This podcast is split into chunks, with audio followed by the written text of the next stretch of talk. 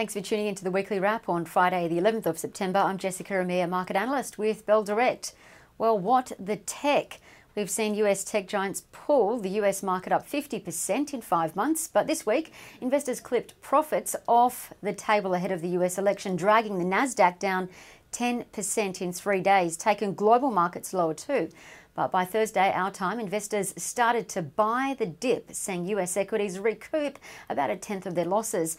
But in Australia, we couldn't replicate that clawback and ended 0.3% down as a close of trade on Thursday, marking the fourth weekly retreat. Energy stocks copped the biggest hit after the oil price fell over 7% from $40.57 US.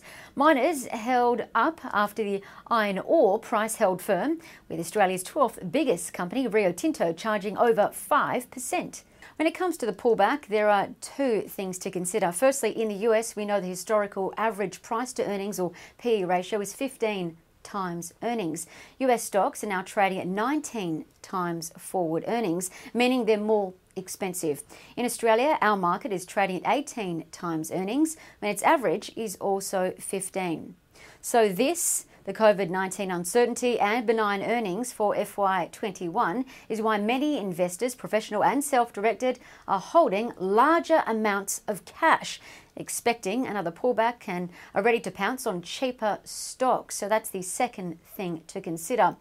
For example, Warren Buffett's fund has about 17% in cash, Magellan Financial Group MFG 15% in cash, and Wilson Asset Management has 13% in cash.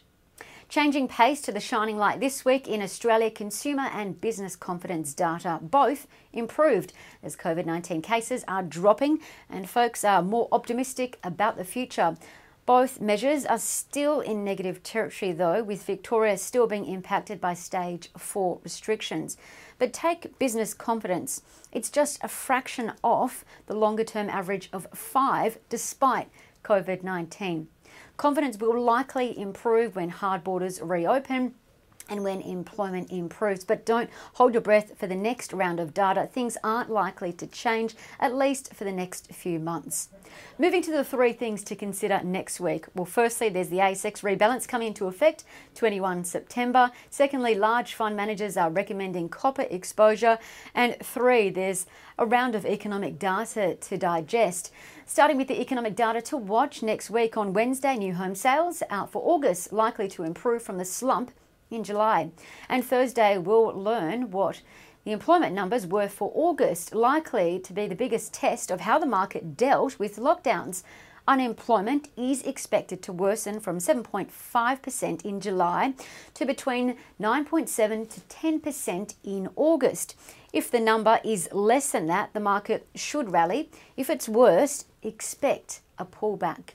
Moving to copper, Goldman Sachs and Morgan Stanley both put their weight behind copper this week. Copper has been trading at around $3.05 US, its highest level since June of 2018, driven by rising demand from top consumer China. Plus, we also learnt China's ministry recently said that they won't have environmental approval this year for a copper ore blending plant, meaning China will continue to to demand Australia's copper. This week, Goldman Sachs said copper is its favourite commodity and is likely to run further, expecting BHP to benefit the most. Morgan Stanley, however, reduced its BHP position and didn't say who they've been buying. But reading between the lines, Rio Tinto's shares saw their biggest gain in nine weeks, up 5%. Rio's fourth biggest earnings stream is copper, and Rio wants to make copper a priority. Other copper stocks to look at include Oz Minerals OZL and Sandfire Resources SFR, both UBS buys. Moving to the ASX rebalance of who will be added and ousted from the top indices, the ASX 20, 100, and 200 on the 21st of September. It's important to note the companies being reshuffled as index tracking fund managers mimic these indices in their M funds and ETFs. So, meaning that they compulsorily buy companies being added and sell companies who are being removed. So, keep in mind Coles and Fortescue Metals will be added to the top 20 ASX index, while Scentre and Suncorp will be kicked off.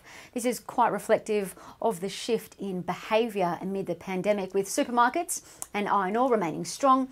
Morgan Stanley finds value in Coles, while Goldman Sachs and Citi have Coles as a buy. On the flip side, property and banking have suffered the most amid COVID 19. Take Scentre. SCG, for example, it owns and runs Westfield in Australia and NZ. Retail rents are expected to fall 20 to 25% this year, which will likely hurt its valuation. But SCG is still a Goldman Sachs buy, and Morgan Stanley this week said it remains a stock to watch. Moving to the ASX 100, it's worthwhile to note speech recognition company Appen, which is behind Siri, and respiratory device company Fisher & Paykel Healthcare will be added, replacing engineering company CIMIC and UK bank Virgin Money. And lastly, taking a squeeze at the ASX 200, gold stocks Ramelius and Westgold Resources, which is backed by Bell Potter, will be added, along with Zip, which will make it the second buy now pay later company in the ASX 200. AIA and AUB will also be added to the 200. So watch these closely as brokers and fund managers will now be more acutely aware of their ASX announcements. Thanks so much for your company this week from everyone here at Bell Direct. Have a happy and safe weekend. Bye for now.